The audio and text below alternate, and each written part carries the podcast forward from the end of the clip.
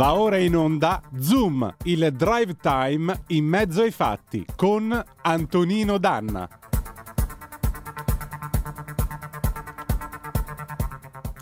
Radio Libertà, subito la linea ad Antonino Danna. Amiche e amici miei, ma non dall'avventura, buonasera. Siete sulle magiche, magiche, magiche onde di Radio Libertà. Questo è Zoom, il drive time in mezzo ai fatti. Io sono Antonino Danna e questa è la puntata di oggi, venerdì 17 giugno dell'anno del Signore 2022. Cominciamo subito la nostra trasmissione. Innanzitutto voglio ricordarvi come di consueto i nostri appelli, primo, date il sangue, in ospedale il sangue serve sempre, salverete vite umane, chi salva la vita umana salva il mondo intero. Secondo, andate su radiolibertà.net, cliccate su Sostienici e poi abbonati, troverete tutte le modalità per sentire questa radio un po' più vostra e diciamo collaborare alla sua costruzione che facciamo tutti i giorni. Troverete quindi i semplici 8 euro mensili della Hall of Fame, fino ad arrivare ai 40 euro mensili del livello creator che vi permetterà di essere coautori e co-conduttori di almeno una puntata della vostra trasmissione preferita col vostro conduttore preferito. Voglio cominciare con dei saluti speciali perché i miei saluti speciali vanno a degli amici che ci stanno ascoltando in questo momento a Castano Primo, eh, gli amici del Bar Magenta dove sono stato questo pomeriggio li voglio salutare, saluto le girls del Bar Magenta che mi accolgono sempre con la massima cortesia, anche perché questo pomeriggio ci siamo accorti che non captavano eh, Radio Libertà sul canale 252 del digitale terrestre. Quindi se non ci trovate, risintonizzate il vostro televisore e tornerete ad ascoltarci. Meglio ancora se avete una smart TV perché con quella collegata a internet ci potete tranquillamente vedere. In Italia ce ne sono 14 milioni già di smart TV, quindi non è che stiamo parlando di qualcosa di assurdo. Cominciamo la nostra trasmissione. Non a caso prendo lo spunto dalle amiche e dagli amici del Bar Magenta perché vi voglio parlare di un'Italia di bar, di un'Italia di partite a biliardino, di un'Italia di corse in macchina, di estati spensierate e 100 lire, tre canzoni nel jukebox. Quell'Italia oggi è un po' più lontana, diventa un po' più in bianco e nero nella nostra memoria nei nostri ricordi, nella nostra coscienza collettiva. Mezz'ora fa, purtroppo, Jean-Louis Trintignant, la spalla, anzi il coprotagonista con Vittorio Gasman de Il Sorpasso insieme con Catherine Spack, ci ha lasciati. È andato a, ric- a ritrovare sua figlia che ha tanto amato, sparita morta nel 2003, uccisa dall'allora compagno in una maniera anche abbastanza atroce. E questo signore del cinema, sia francese che italiano, sempre generoso, sempre dignitoso nelle sue manifestazioni, beh, io lo voglio salutare perché me lo voglio immaginare fermo ai bordi della strada statale Aurelia, di nuovo nel 1962, di nuovo con Gasman e la SPAC che lo raccattano a bordo. E stavolta però sull'Aurelia B24 del sorpasso non ci sarà il brutto epilogo che c'è nel film girato da Dino Risi, appunto, che vanno a sbattere contro un camion, un grosso Fiat 682 e Trintignan muore. Invece ci sarà una bella corsa spensierata sotto il sole dell'estate italiana e le curve di Calafuria in Toscana, vicino a Livorno, quando l'Italia nei primi anni 60 era un paese stupendo. E allora, per salutarlo, e per salutare tutti voi che avete nel cuore ce- questa certa idea di estate, un pezzo del 1962 di Edoardo Vianello, Guarda come dondolo, e andiamo.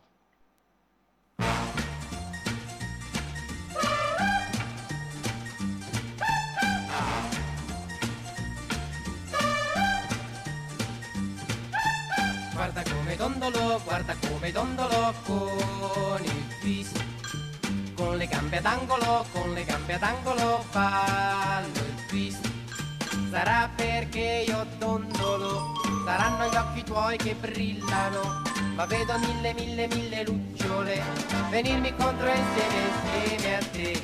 Guarda come dondolo, guarda come dondolo con il twist. Con le gambe ad angolo, con le gambe ad angolo fallo il twist. Le ginocchia scendono le mie gambe tremano, forse sono brividi, brividi d'amore. Guarda come dondolo, guarda come dondolo con il twist. Con le gambe ad angolo, con le gambe ad angolo fallo il twist. Sarà perché io dondolo, saranno gli occhi tuoi che brillano, ma vedo mille, mille, mille lucciole venirmi contro insieme, insieme a te. Guarda come dondolo, guarda come dondolo con il twist. Con le gambe ad angolo, con le gambe ad angolo fallo il twist. Le ginocchia scendono, le mie gambe tremano. Forse sono brividi, brividi Guarda come dondolo, guarda come dondolo con il twist. Con le gambe ad con le gambe ad angolo ballo.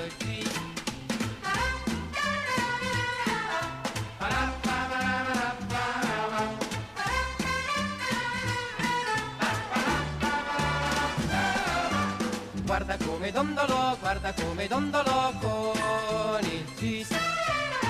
Le gambe ad angolo, con le gambe ad angolo ballo il twist. Le ginocchia scendono, le mie gambe tremano. Forse sono brividi, brividi d'amore.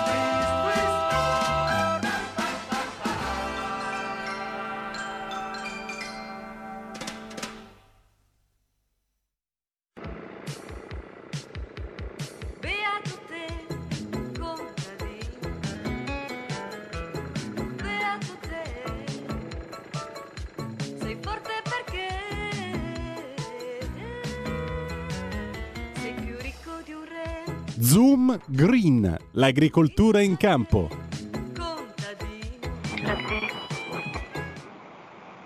Aspetta, eh. Ed eccolo qua, bello col suo fascino medio orientale, Lorenzo Viviani, che questo venerdì prende ancora una volta la co-conduzione di questa trasmissione. Permettete 0266203529 se volete essere dei nostri per telefono, vi ripeto 0266203529 oppure 346 642 7756 se volete mandarci qualche zappa o whatsapp che dir vogliasi Lorenzo ben trovato. Questa sera abbiamo cominciato un po' sull'onda del sorpasso. Eh, eh, eh, eh, eh, mi hai fregato, mi hai fregato. Ero qua che stavo cercando, fortunatamente, un venerdì che riesco a essere a casa finalmente. Devo dire, non so se vedete l'ambiente molto familiare, con dietro grande chitarra e dietro grande amplificatore. Poi ve lo faccio vedere. Quindi, insomma, sono un No, attimo scusa, nel. tu non puoi venire qua con la chitarra e l'amplificatore e non ci suoni niente tu entro la fine di Eh, questa eh, trasmissione ci suonerai qualcosa Assolutamente sì. Ora spero che la, la- dato che l'orario mi permetterà magari di rientrare a casa un po' prima, di riuscire a fare sempre il collegamento da qua. Intanto, grazie, un caro saluto veramente a tutti voi, radioascoltatori di Radio Libertà, radioascoltatrici e radioascoltatori, come è giusto ricordare sempre, eh, su Zoom Green. Zoom Green che oggi prenderà, insomma, eh, tanti temi importanti, parleremo naturalmente, faremo un flash eh, verso la fine della trasmissione sul problema del caro gasolio della pesca, che non è un problema che, devo dire la verità, Antonino, te lo posso dire, io sono stato in mezzo alle amministrative in questo momento, ma è un problema che veramente non mi fa dormire la notte, sia da imprenditore, sia dal problema eh, in sé, perché eh, abbiamo degli imprenditori che realmente in questo momento eh, sono, sono disperati, non sanno più cosa fare, eh, non sanno se fermarsi, se disarmare, se andare in mare, cioè siamo arrivati a dei prezzi talmente folli e voi, anche che ci ascoltate per la radio, potete benissimo capire perché pensate che il prezzo della- del carburante in questo momento comunque si è calmierato. Il pescatore lo sta pagando 1,40 euro dai 60 centesimi che lo pagava prima. Se lo sentiamo noi la pompa, quando consumiamo il gasolio naturalmente per fare quei chilometri, magari per lavoro, o quei chilometri che facciamo, pochi chilometri che facciamo in città, figuratevi quanto lo sente un pescatore che consuma centinaia eh, di migliaia di euro ormai negli ultimi mesi e si consuma migliaia di litri durante la settimana, migliaia, perché quando si fa un pieno di un'imbarcazione si fanno sempre dai 3.000 litri ai 10.000 e 15.000 le imbarcazioni più grandi. Ma non sarà l'unico tema di questa puntata, parleremo di pomodoro, parleremo del- dei cali delle produzioni in generale, dal pomodoro al grano e di cali che sono dovuti al rincaro delle materie prime e dalla siccità. E quindi ci collegheremo sia con un produttore di pomodori, sia con il presidente di Ambi, che ci aggiornerà proprio sullo stato del- della siccità, degli invasi a livello italiano e ci aggiornerà un po' su questo tema. Antonino, vai, intanto cosa ci racconti? L'altra scorsa settimana ti sono mancato un po', anche se mi hai chiamato in piena campagna elettorale a bruciapelo senza avvisarmi. Eh, lo so, ma sai, le improvvisate nella radio sono quelle che vengono prima e vengono meglio. Come ci ha insegnato Gianni Boncompagni, presto e male. Da alto gradimento in poi, il 7 luglio del 1970, la radio funziona così. Prima alla RAI si scriveva qualsiasi cosa, anche gli interventi a braccio dovevano sembrare letti da un foglio di carta. Quindi, come puoi immaginare, il bello della radio è che si intrufola dappertutto. Bello, non, non mi hai fatto solamente un'improvvisata, mi hai fatto anche la domanda mentre ero in pieno amministrative, sì, anche in, in pieno clima referendario, ma io ero naturalmente concentrato sull'amministrativa. Ho appena finito un comizio a Luni dove purtroppo non, abbiamo, non, abbiamo, non siamo riusciti a, a vincere, ma insomma con un candidato sindaco coraggioso che a me ha dato veramente eh, ha buttato il cuore oltre l'ostacolo, un sindaco di centrodestra, una coalizione unita in, quelle, in quel paese, però in tutto, in tutto, questo tu mi chiami e mi fai la domanda sul referendum con un interlocutore che non ho capito ancora chi era, era un vostro ospite. Era Giorgia Pacione di Bello. Ah, Giorgia Pacione di Bello che mi ha fatto anche, non voglio dire cosa a strisce, perché comunque sì, era super preparatissima e quindi io dal mio, insomma, preparazione referendaria da politico, dopo aver studiato, ma sicuramente ne sapeva più di me. Però mi sono difeso, ammettilo che mi sono difeso no, bene. No, sei andato bene. Invece io ti volevo chiedere una cosa, perché io amo la politica da strada. Mm. E... Sì, è vero, tu non c'eri venerdì scorso, mi dispiace, come mi dispiace quando non c'è Paolo, perché ormai voglio dire, siamo, siamo un trio e il venerdì siamo noi i Bee Gees qua che si esibiscono, però ti voglio dire eh, a me piace la politica da strada, tu e Paolo la fate, perché non è che vi fate il problema di andare a fare il gazebo, montare le cose, eccetera, eccetera, eccetera. Detto senza piaggeria, perché voglio dire, alla fine sono le immagini che io stesso vedo e le cose che gli amici mi dicono, perché abbiamo anche amici comuni che raccontano, dice, ma sai, l'ho visto che faceva questo, che faceva quello, e a me fa solo piacere. Però eh, a maggior ragione, cioè, com'è fare un comizio in quest'epoca in cui ormai abbiamo i social e quant'altro? Perché i comizi, tu lo sai meglio di me, almeno noi eravamo bambini nell'Italia degli anni Ottanta. Io ero bambino in un paese, eh, nel paese dei miei nonni, 3.000 abitanti in Calabria, dove quando veniva il periodo delle elezioni, pensa, le famiglie addirittura si dividevano tra di loro, perché nella parte alta del paese dove c'erano diciamo gli abbienti, i maggiorenti erano tutti democristiani, quindi votavano la croce perché la lista locale non si chiamava democrazia cristiana ma croce. Mentre invece nella parte bassa del paese, quella più popolare, dove c'era anche il circolo dei comunisti, il famoso circolo Aurora, salutiamo gli amici del circolo Aurora che ora non esiste più, eh, erano tutti invece comunisti e la lista locale erano le spighe. Quindi nelle famiglie in cui era magari successo che uno spicaloro, una spicalora si erano sposati con uno o una della croce, capitava che negli ultimi 10-15 giorni addirittura non ci si parlasse o si finisse per litigare. E poi succedevano delle scene epiche perché nella piazza del paese arrivava questo grande senatore locale della democrazia cristiana, il senatore Murmura, e teneva questi comizi, era un grande oratore, la gente si infiammava, quindi immagina la gente che alzava la voce, batteva le mani, cioè roba tifo da stadio. A un certo punto venne una polemica tra lui e il sindaco del paese. Il sindaco si chiamava e si chiama ancora, lo saluto, Paolo Barbieri, che è stato più volte per il Partito Comunista prima, poi con il DS, quello che è stato, eh, sindaco del paese. E non mi ricordo il sindaco Barbieri che cosa avesse detto. Eh? Stai parlando di...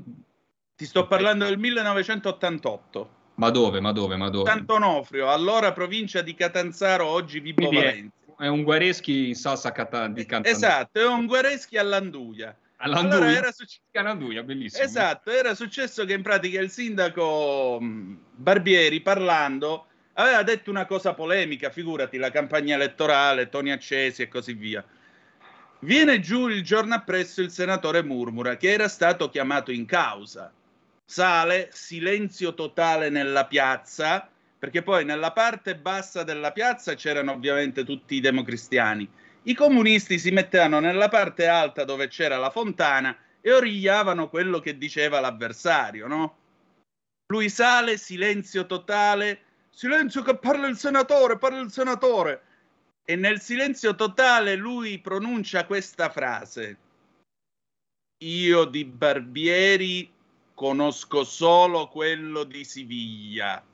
Cioè parte un urlo dalla folla, un boato, che manco quando segna, che cavolo ne so, Cristiano Ronaldo o quando abbiamo vinto l'Europeo, cioè una roba del genere la gente proprio che, che saltava, zompava, faceva la ola. Quando la frase, insomma, è azzeccata. Ti Sì, posso sì. esperienza. Beh, tu com'è oggi? Com'è invece oggi? Vabbè, allora, io ti dico la mia esperienza e lo sai come nasce Mm. eh, un Viviani che viene chiamato da Matteo Salvini a parlare in Piazza del Popolo come primo comizio. Cioè, avevo fatto qualche magari eh, insomma, conferenza da, da- da, insomma, da esperto, biologo, pescatore, ma trovarsi davanti a tanta gente è la cosa più bella del mondo quando ci credi e quando non vai lì per circostanza e quando credi veramente di, di poter cambiare le cose. Eh, non, vi- non escono le parole al sottoscritto, ad esempio, quando devo andare in un posto e non conosco la storia, oppure arrivo. Infatti, io mh, o mi documento, oppure devo crederci, oppure non vado, perché io andare a fare solamente il passaggio e dire votate questo, votate quell'altro, veramente non ci riesco. eh. Cioè tu non fai come Raimondo Vianello nel film eh, Sono- bravo, non sono un professionista. quando no? fa chi era Maria Bocchiola Bravo, e, bravo. e la gente glielo suggerisce. politica, sono uno che è appassionato e quindi deve trovare la passione, deve trovare, il- deve trovare la musicalità, dato che siamo in clima di chitarre qua dietro, deve Ecco. trovare un po' la passione, deve trovare veramente le, le note giuste. E non è facile in questo momento. I social, secondo me, hanno veramente eh, tagliato le gambe a tanti. È stata una spinta anche per noi, con persone come Matteo Salvini, che sono persone che le piazze le infiammano e i social ti danno anche una marcia in più per, e quindi è un- va benissimo il social sul contatto, aumentare il contatto e essere più capillari con le persone, non possono essere una cosa che non ti fanno andare per le piazze o a parlare. È stato faticoso, è stato faticosa questa campagna amministrativa perché le persone naturalmente col clima politico, con quello che succede, con quello che è successo, stanno nella maggioranza di governo con la posizione molto difficile che io naturalmente eh, sottoscrivo, ma eh, vi assicuro che essere una spina nel fianco eh, cercando di portare a casa dei po- po- magari pochi risultati su dati, ma cercando di portarli a casa, avendo fatto questa scelta difficile, vi assicuro che non è facilissimo rimanere sul territorio, non è facilissimo parlare con la gente, però bisogna esserci, non bisogna nascondersi. La cosa più brutta è dire no, vabbè, ma lì mi fido. No, vai, vai, parli, vai, ci sei, vai, devi esserci.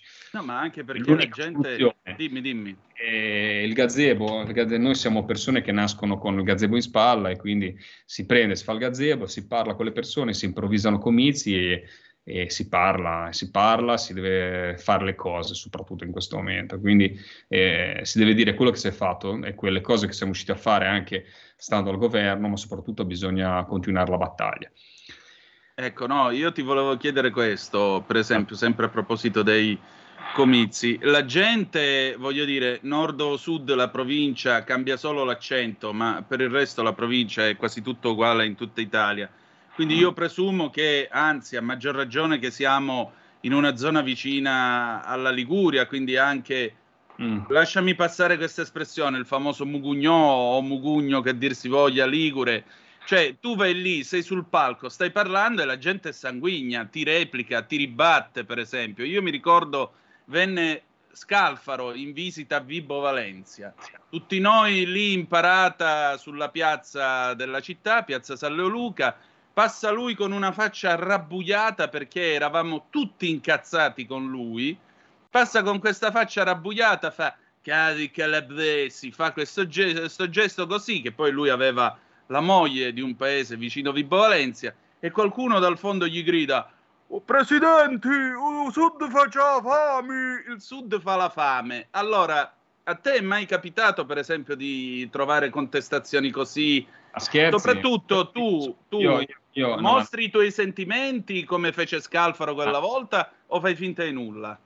Guarda, allora ti racconto qualche aneddoto, poi Mm. parto con la trasmissione se mai ci arrivano Sì. i pomodori telematici, perché qua non c'è- sulla pagina Facebook c'è, non so se c'è la verdura come motion, magari ce la buttano dentro, però no, il discorso è No, stai attento perché in regia fanno di tutto. Ora mi mettono, per esempio, le- l'emoticon che balla quando mettiamo un pezzo di disco dance. Quindi stai attento perché questi davvero mettono la verdura siamo mentre parli. Quindi degrado totale, siamo al degrado totale, ho capito. Stessi no, però vanno a ruota libera ormai. Eh, vabbè, ma è giusto così.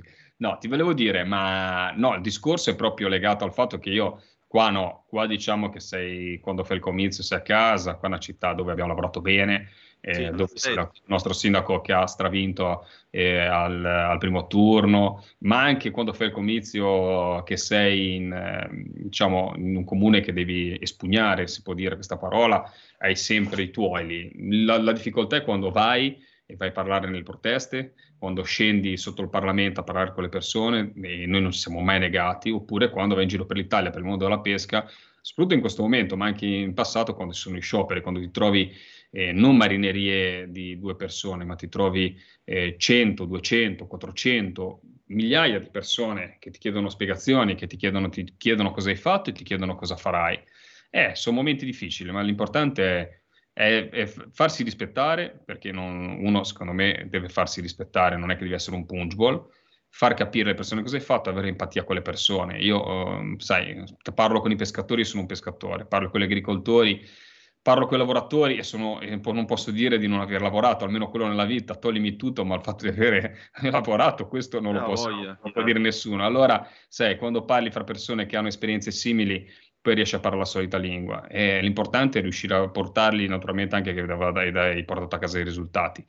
Non è semplice, perché quando poi le parole stancano, è un momento che le parole stancano tantissimo. Io lo vedo, eh, lo sento, ma lo sento in primis, mi annoia io dire, allora parleremo stasera anche del caro gasolio, perché voglio aggiornare, voglio dire, però vorrei aver portato già a casa questo risultato, riparlarne, dire che c'è questo problema è una sconfitta quotidiana, e quindi Esatto. Senti, così, abbiamo, ancora, abbiamo ancora 4 minuti e sono arrivate già delle zappe al 346 642 7756. Io vi ricordo 0266203529 se volete telefonare. Allora, Maurizio, ciao, a Genova nella lista del sindaco riconfermato ci sono anche dei sinistra nella giunta e negli assessori.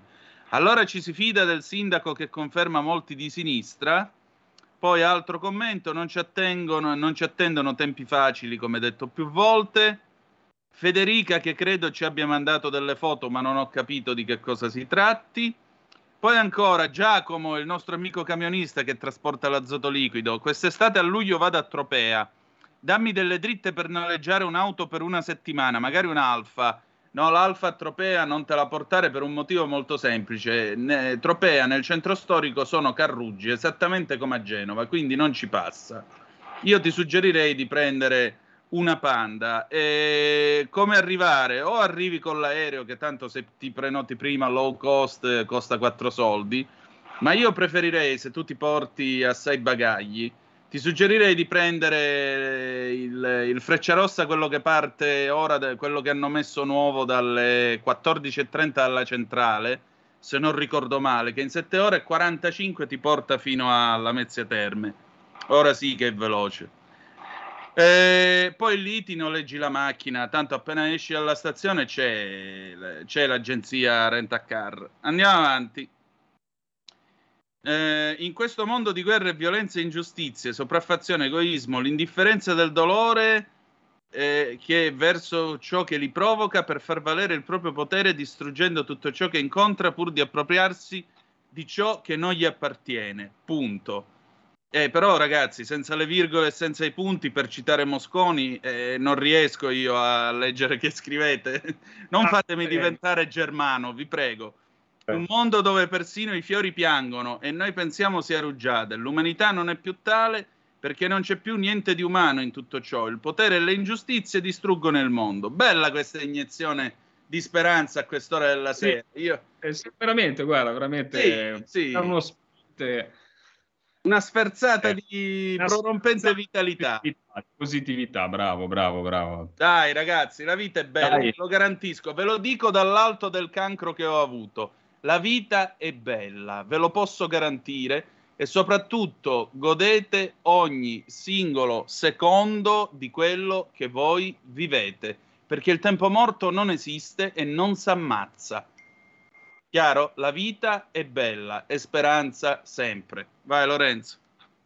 Antonino, come posso, dopo queste parole mi, mi ammutolisco, sto zitto per il resto della trasmissione, perché No, arrivi e butti giù, tu, tu, butti giù due, una frase d'effetto così e io cosa rimango? Dal mio... Ma scusa, ma davanti a, un gesto di a un grido di disperazione così, io devo dare speranza. Che cavolo. Bravo, bravo, La vita è bella, abbiate fiducia. Io devo dire la verità, guarda, e poi veramente concludiamo questa parte, diciamo un po' eh, casalinga della radio. Vabbè, è Sì. bello anche così farsi due chiacchierate, Certo. i radioascoltatori non si annoino.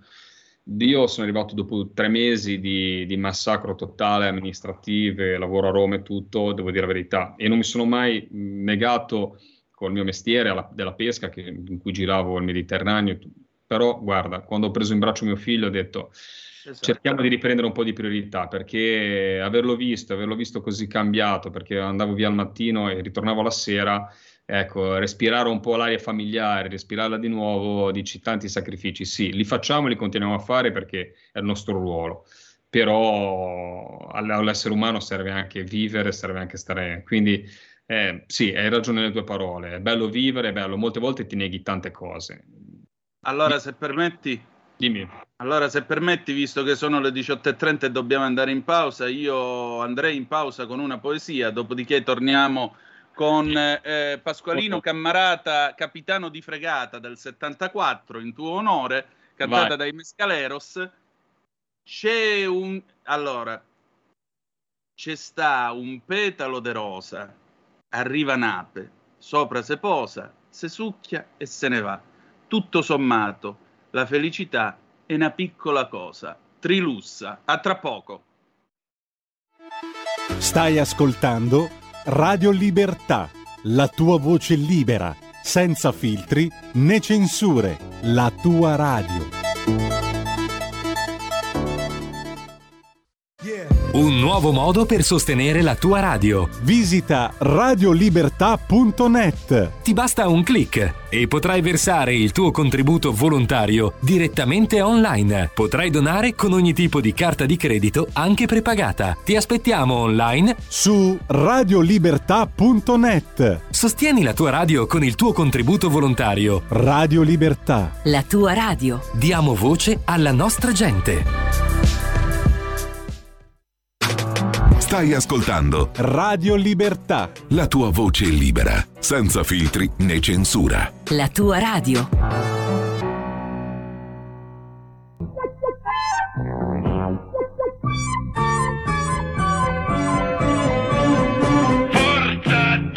più cocciuno di un bue.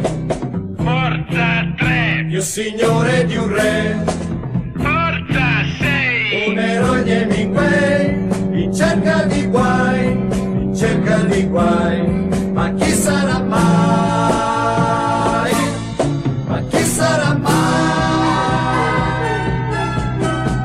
Pasqualino, cammarata, capitano di fregata, tu sei forte, tu sei bello, al comando del vascello, tu sei grande, sei duro, tu sei un corsaro scuro, capitano di fregata sei tu te ne infischi sempre più. Pasqualino,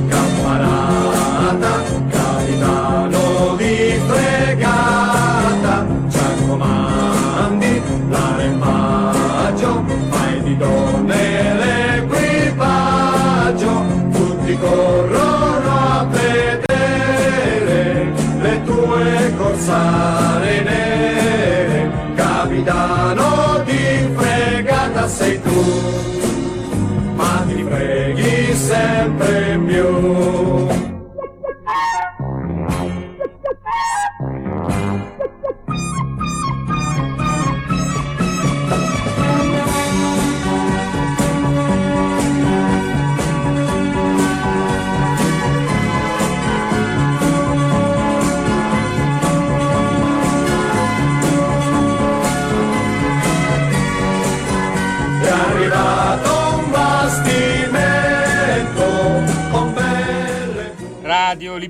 La linea torna subito a Lorenzo Viviana, Viviani e Antonino Danna. Abbiamo anche l'ospite.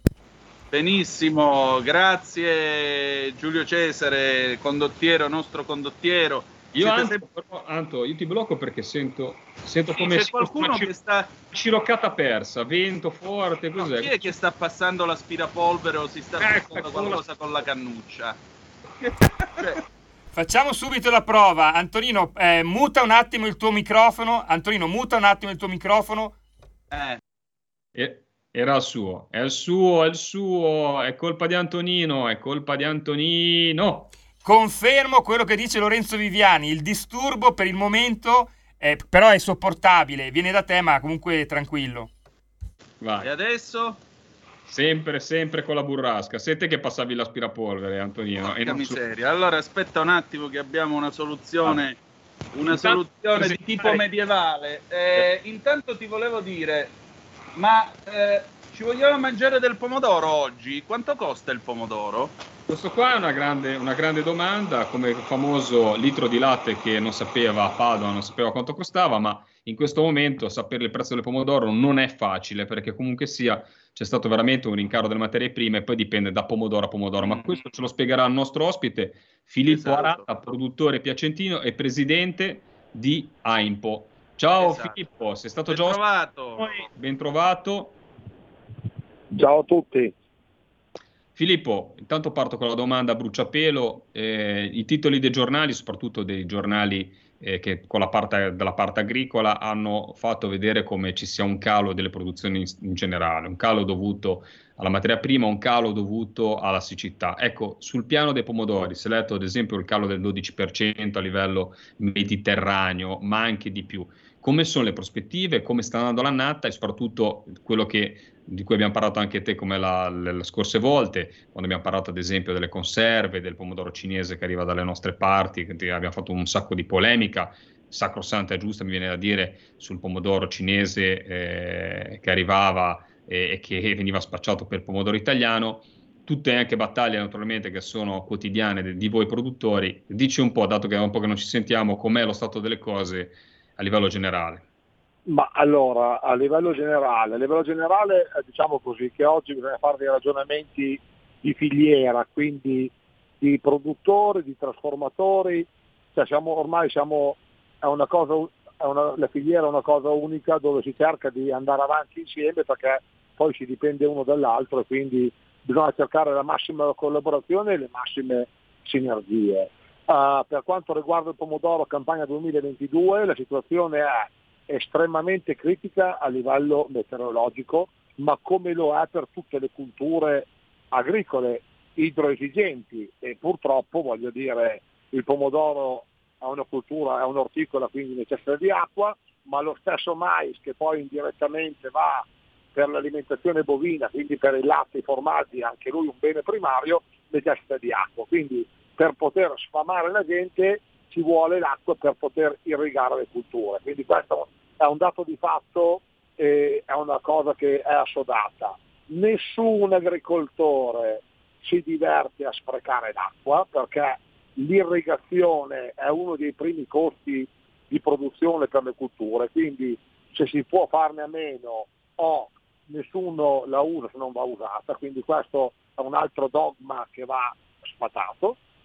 E uh, sul discorso pomodoro in particolare, uh, complice l'impennata dei costi di produzione, complice l'impennata delle alternative culturali uh, degli, degli altri prodotti, complice il discorso che si prevedeva già un anno estremamente siccitoso perché c'è stato un inverno che è uno dei più secchi degli ultimi 50 anni e le riserve idriche eh, sono praticamente anche i laghi alpini sono più bassi degli altri anni, non abbiamo infrastrutture per la raccolta dell'acqua durante l'inverno, mi riferisco agli invasi o anche agli sbarramenti minori, senza parlare di dighe che andiamo magari a, a svegliare la sensibilità di qualcuno, qui nessuno vuole fare dei, del, uh, vuol cementificare niente, ma si tratta solamente di poter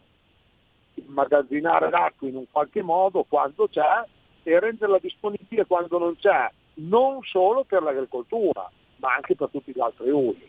Quindi siamo di fronte a un problema che quest'anno è evidenziato, amplificato, esponenziale e purtroppo si fa fatica ad ordinarlo, quindi si perdono dei turni di irrigazione, eh, si, produce, si produrrà sicuramente meno anche negli ettari coltivati e è un problema, è un problema perché eh, noi produciamo un prodotto, parlando di pomodoro, che ormai è un prodotto che è tracciato, rintracciato, tracciabile, cioè si può vedere dal, dal seme in vivaio della piantina alla uh, scatola di pomodoro che esce dall'industria, tutta la sua storia, estremamente controllato a livello di salubrità, a livello di rispetto dell'ambiente, ma soprattutto poi anche a livello di rispetto di tutta la filiera che ci lavora, quindi dipendenti, lavoratori in super regola, cioè tutto fatto come deve essere fatto nel rispetto di tutti,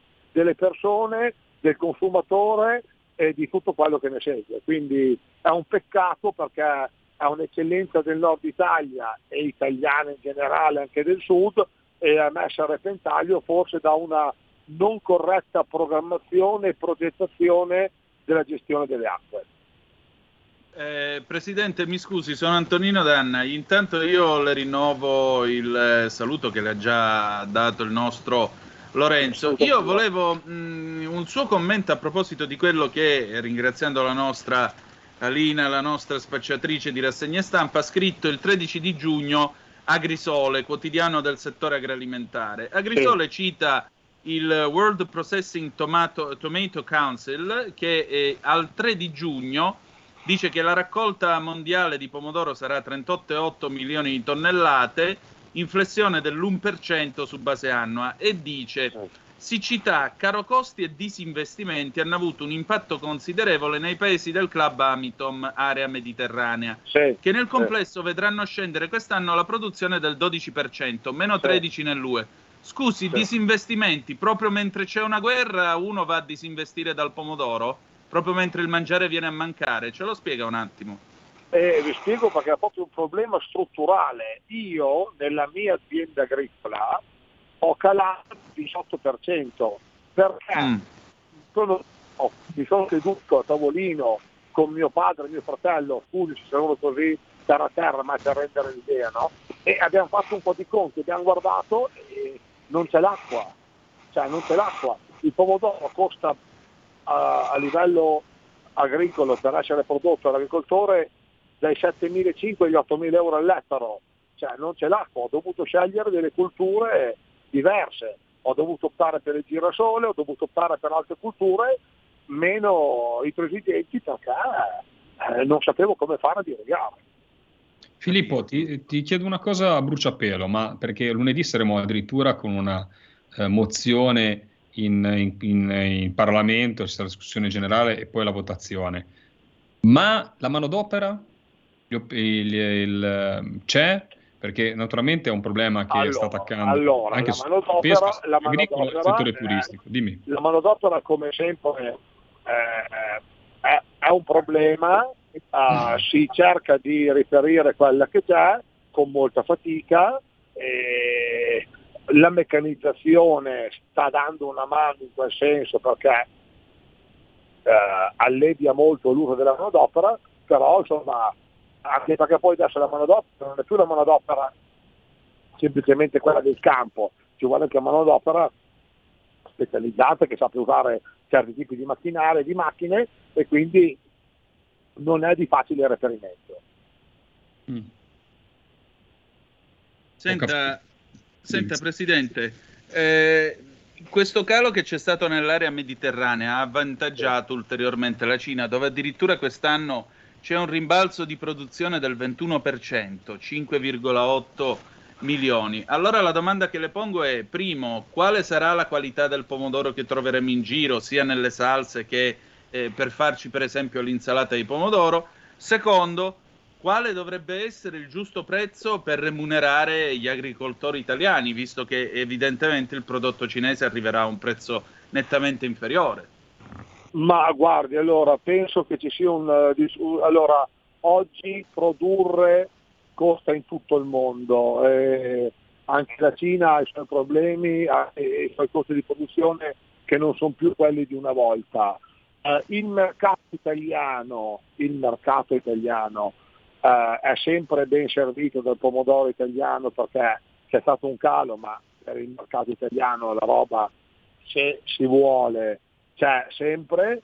E, mh, sicuramente che i costi di produzione sono alti, eh, il prezzo è sicuramente aumentato in modo diciamo così sensibile, speriamo che sia sufficiente per coprire questi costi, perché poi con un'annata come quella di quest'anno ci sono anche dei costi imprevisti, ecco via, perché l'irrigazione quest'anno incide veramente in modo esponenziale. Quindi eh, quello che esorto sempre è l'attenzione del consumatore quando sceglie il prodotto che compra, può scegliere bene e ha le possibilità di scelta in tutti i campi.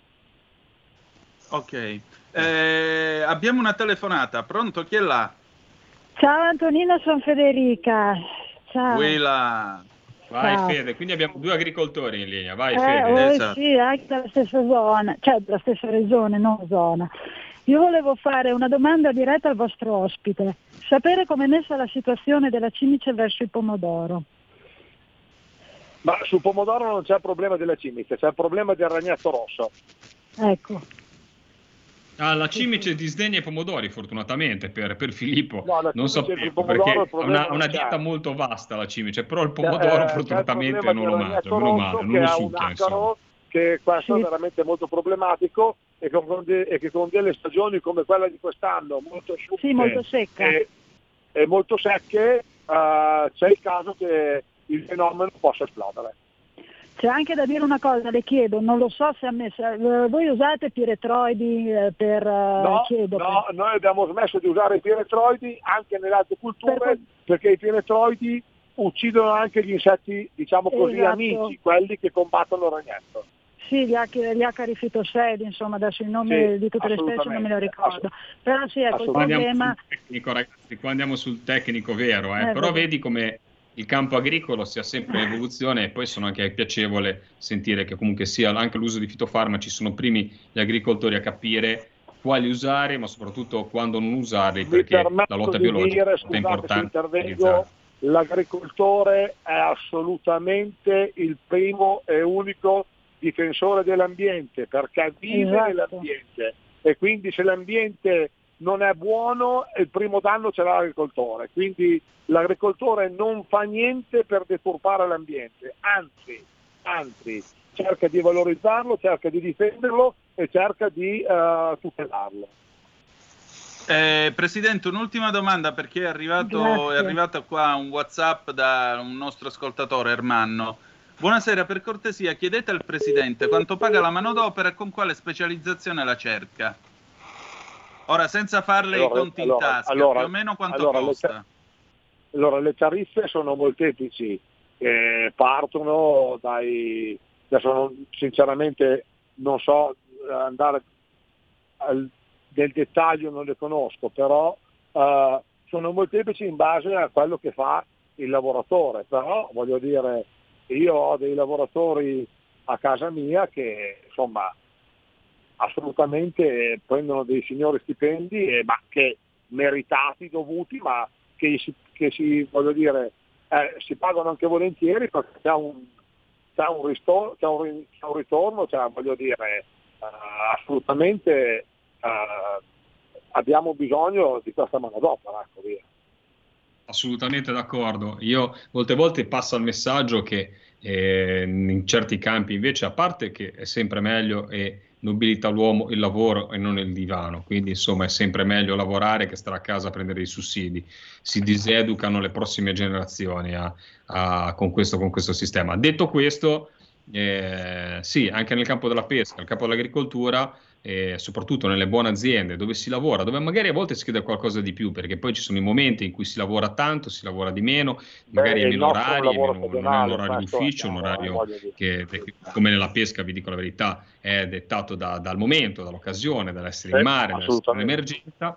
Però ti dico, in tutto questo c'è soddisfazione, devo dire la verità, un equipaggio e porto da imprenditore che è con me da 40 anni, devo dire la verità, continua a lavorare e continua a venire a fare la stagione con me perché sono contenti, guadagnano bene, stanno molto meglio rispetto ad esempio un operaio ed ha una vita anche avventurosa, una vita all'aria aperta e penso che per l'agricoltura sia molto simile.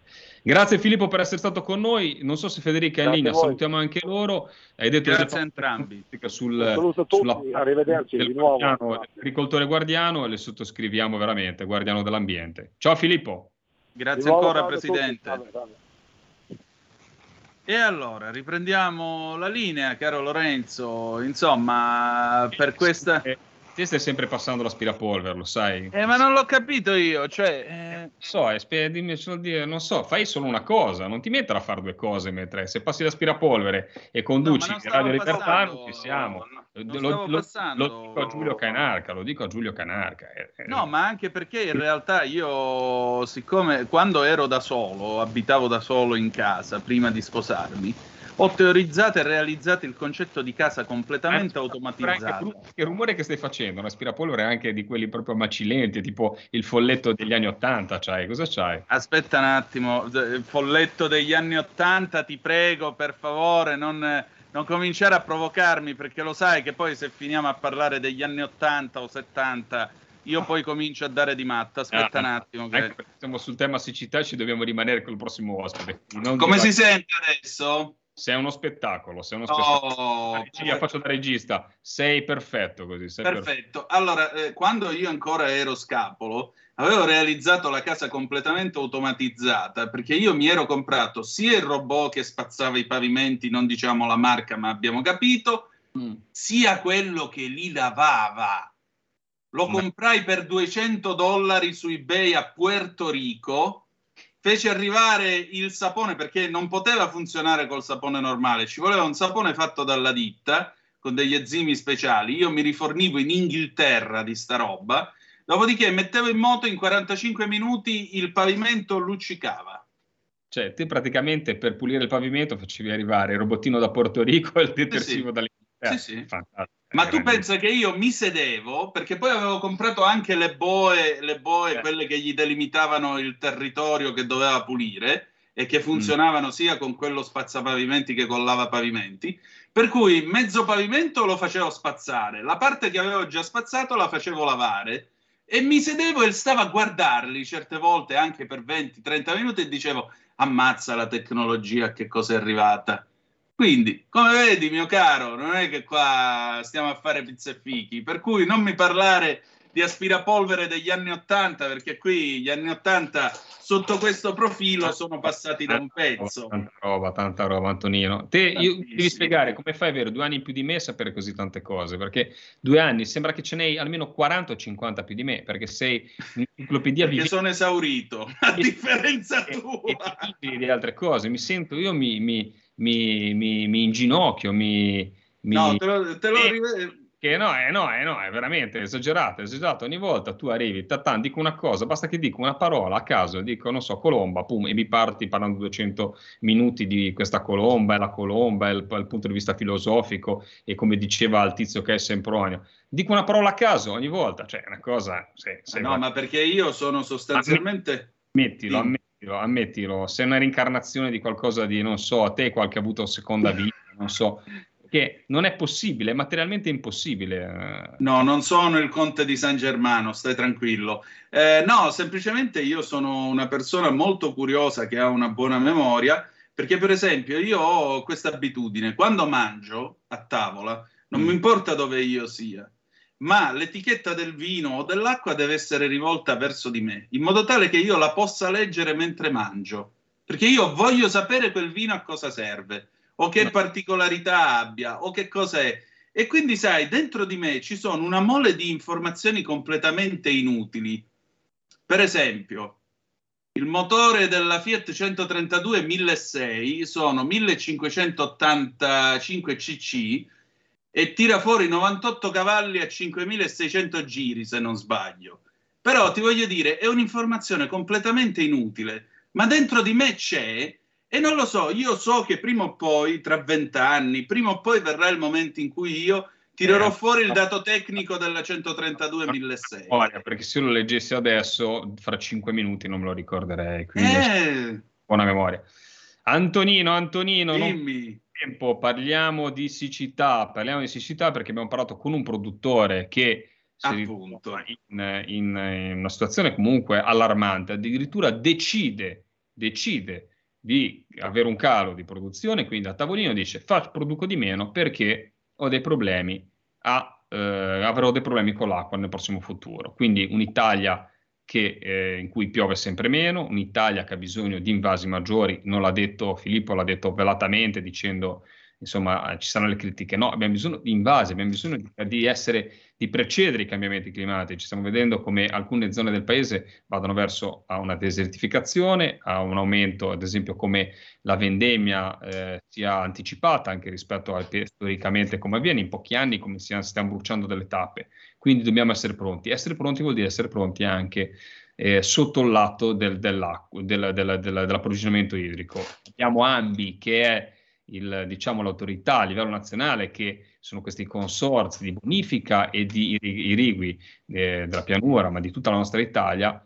E spero che quando sarà in linea, adesso non so se ce l'abbiamo in Beh, linea. allora a questo punto lo chiamiamo, lo facciamo chiamare perché già in regia mi chiedevano se volessimo chiamarlo. Bravo, E bravissimo. con molto piacere allora convochiamo per telefono il presidente dell'AMBI, l'Associazione Nazionale eh, Consorzi di Bonifica e, Irrigaz- e Irrigazione, Francesco Vincenzi, che tra qualche minuto sarà, sarà eh, con noi. Intanto- per capire com'è, perché sappiamo che naturalmente anche tutti gli invasi, io guarda, io quando parlo di invasi mi, è un, un fascino perché sono queste, questa rete, pensare che quella insomma, della pianura padana eh, insomma, ha avuto grandi, grandi persone che l'hanno pensata, ad esempio come Cavour, eh, insomma diciamo sono opere che la gente non conosce, ma sono opere che anche a livello infrastrutturale sembrano impossibili da concepire adesso. Ed è assurdo, eh? guarda che un pensiero adesso per muovere un mattone, per fare un'infrastruttura, eh, passiamo, passano anni, passa, eh, ci vuole. Invece lì c'è stata una rete infrastrutturale che ha permesso l'agricoltura, la bonifica eh, di vaste zone del nostro paese è qualcosa di, di- di grandioso da pensare, ma soprattutto anche grandiosa la vita che c'è all'interno, perché ci sono pesci, una- sono ecosistemi. Quindi io invito a chi ha la possibilità, naturalmente io sono qua sul territorio, nella parte diciamo più vicina alla Toscana, perché in Liguria non esistono questi consorzi, ne esiste solamente nella parte, nell'unica pianura che abbiamo, e non è l'unica pianura, però diciamo che la parte più legata a un fiume, quindi c'era la possibilità sia della bonifica sia dell'irrigazione, ma è già nel suo piccolo perché è un piccolo consorzio, qualcosa di bellissimo da vedere solamente dal punto di vista infrastrutturale e ingegneristico, ma anche nei suoi canali che percorrono naturalmente la, la piana della, Luni- della, dell'Unigiana, dalla parte da Santo Stefano a Sarzana, fino ad arrivare a, a- a Marina di Carrara, passando da Luni, da, da- da Castelnuovo, la bellezza di questi, di questi canali e la vita che c'è all'interno dal punto di vista della comunità itica e di tutto quello che c'è intorno. Quindi, insomma, molto, molto, molto interessante. Sì, anche perché le, le dighe in sé per sé non è che vengono costruite soltanto per la produzione appunto di energia elettrica. Per esempio, vicino a Vibo Valencia c'è la diga dell'Angitola, eh, dove sopra passa il ponte della ferrovia Battipagliareggio, che è un posto molto ricercato dai train spotters di mezza Europa che vengono a fare le fotografie ai treni. Ecco, la diga dell'Angitola che eh, qualche vibonese accusa di aver stravolto il clima della città perché eh, avrebbe portato umidità. Eh, Quando vieni a Spezia, dato che hai parlato di treni, di, dato che sei appassionato di treni, noi abbiamo Sì. un museo. E lo su- so. Eh, eh, eh, non viene, non viene a trovare. io non vado dove non mi invitano, se mi inviti vengo, io non mi imbuco. Anche perché mi ricorderò sempre quella foto, ve lo dico agli ascoltatori in radio che mi ha messo, vedi, è quello che mi fa arrabbiare di quest'uomo che non lo sopporto. Faccio una foto con una locomotiva, eh, un- una motrice. 656 numero 23. Eh, ecco, mi fa Il primo caimano prodotto in Italia. Cioè io faccio la foto, il post, anche sfuocato perché la modalità ritratto con mio figlio e mia moglie, tipo faccio il post, siamo qua, c'è la, l'open eh, coso dei pipiri pipiri pa, e lui non è che mi dice, ah, dove s-" dice quello è pipiri", e mi fa tutta la, la cosa, cioè capite che è insopportabile, stai diventando insopportabile, sei proprio il primo Vabbè. della sei quello che alzava la manina tutto il tempo. Eh, maestra, lo so io, maestra, maestra, lo so Vabbè, io. senti, non ti dico allora una cosa collegata al concetto di dighe, irrigazione e Israele, perché sennò poi dici che ti rompo le scatole. Il ti dico solo una parola, Mekorot. Comunque, eh, che non è un insulto, ma è eh, la, la- la rete israeliana dei canali di irrigazione, perché è anche qualcosa di strategico avere la possibilità di avere degli strumenti in grado di canalizzare e trasportare l'acqua, perché l'acqua è vita. E noi abbiamo adesso al telefono, infatti, il presidente, eh, il presidente Vincenzi. Buonasera, presidente, benvenuto. Buonasera, buonasera, grazie. Senta, senta, quanto è strategico e quanto è vitale avere un, un sistema di eh, bonifiche e un sistema di irrigazione efficiente? Perché tante volte pure a mia nonna arrivava la bolletta della bonifica e, e diceva ma noi le, le- le paludi qua alla- nella pianura di Lamezia Mussolini le ha bonificate 70 anni fa e ancora ci fanno pagare. Per quale motivo continuiamo a pagare? Semplicemente che la rete di bonifica è un reticolo artificiale, essendo artificiale deve essere mantenuto e per essere mantenuto occorrono delle risorse per evitare di gestire solo ed esclusivamente delle emergenze. E invece oggi naturalmente purtroppo parliamo di emergenze, sempre, sempre perché? Perché purtroppo anche le regole della vita quotidiana imposto, avrebbero dovuto imporre dei delle trasformazioni importanti come il consumo del suolo, l'eccessivo consumo del suolo, i cambiamenti climatici, pensate alla piovosità che oggi abbiamo rispetto a 30-40 anni fa, sono tutti fenomeni che avrebbero dovuto eh, diciamo così, eh, invitare diciamo, il legislatore a pensare che c'era bisogno risor- di risorse per adeguare un territorio che stava cambiando, ma soprattutto le esigenze che stavano cambiando delle persone. Se 30 anni fa o 50 anni fa si accettava, perché le zone erano rurali, si accettavano qualche centimetro di acqua nelle campagne, oggi non può, no, questo non può più succedere, perché qualche centimetro, benché vada, sono migliaia di metri quadri di capannoni industriali. E quindi rispetto a questo avevamo bisogno, avremmo avuto il bisogno di fare degli investimenti in più a quelli che noi abbiamo fatto negli ultimi, negli ultimi 50 anni. E la stessa cosa per quanto riguarda l'irrigazione. Oggi stiamo gridando al lupo al lupo, siccità, semplicemente perché non abbiamo avuto il coraggio, come è stato detto benissimo da lei prima, bene, di affrontare un tema così importante come quello del trattenimento della risorsa idrica. Che è un Pensando tema che fosse- strategico come Israele sa benissimo e noi ancora non Ma l'abbiamo certo, imparato, o mi sbaglio Presidente? È un, tema stra- è un tema strategico che non riguarda, qualcuno penserà e pensa che riguardi solo un fattore economico, ma non è assolutamente così.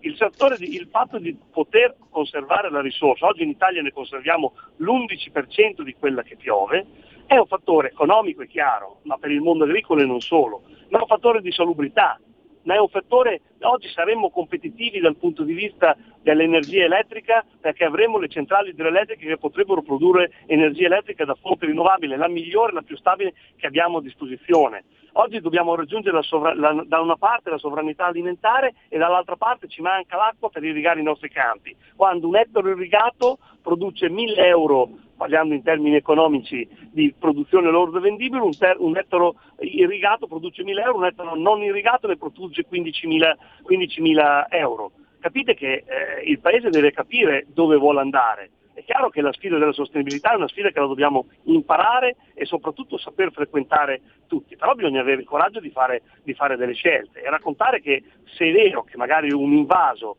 eh, è un'opera chiamata grigia, ma è altrettanto vero che è un'opera indispensabile per tutelare anche l'ambiente. Voi pensate oggi chi- la gestione Le di chiedo però 220.000 30 secondi di pausa perché abbiamo sforato, le chiedo scusa, torniamo subito. Da oggi la tua radio È ascoltabile anche con la televisione in digitale. Sul telecomando della televisione digitale o del tuo ricevitore digitale puoi scegliere se vedere la TV o ascoltare la radio. Risintonizza i canali radio e troverai anche Radio Libertà, canale 252. la tua radio. E rieccoci, siete sempre sulle magiche, magiche, magiche onde di Radio Libertà. Antonino Danna al microfono con voi insieme con Lorenzo Viviani e gradito ospite appunto il presidente dell'AMBI, l'Associazione Nazionale Consorzi di Bonifica e Irrigazione, Francesco Vincenzi, che ci ha dato appena adesso un dato, un ettaro di terreno irrigato vale una rendita, una produzione di circa 15.000 euro, mi corregga se sbaglio, un ettaro di Certo. terreno non irrigato appena 1.000. Ecco, quindi all'interno di questo dato c'è il valore economico, spero che ci sia anche il reddito degli agricoltori che non sempre è concesso, ma c'è tanto lavoro, ma soprattutto c'è un mantenimento di un sistema dell'agricoltura irrigua, attraverso l'agricoltura irrigua, di un sistema di ambiente, un sistema di fruibilità del territorio che è permesso dall'acqua che circola all'interno dei nostri canali. Allora la bellezza dei territori è dettata da avere o non avere l'acqua perché noi pensiamo 220.000 km di canali che gestiamo come sistema dei consorzi di bonifica e irrigazione nel paese Italia, pensate se per colpa del grande, del grande fiume Po domattina li dovessimo vedere tutti asciutti. Questo è un impatto devastante dal punto di vista ambientale. Allora dobbiamo far comprendere ancora quelli un po' scettici rispetto al fatto di trattenere l'acqua, va bene, che non c'è solo un fattore economico, ma c'è un fattore di altissima valenza ambientale e sociale perché diversamente se noi continuiamo a vivere nel retaggio del passato, che tutte le opere hanno un impatto devastante sull'ambiente, o molto probabilmente non si fa il passo in avanti che si deve fare. Appunto, senta, ma prego, prego Lorenzo, poi...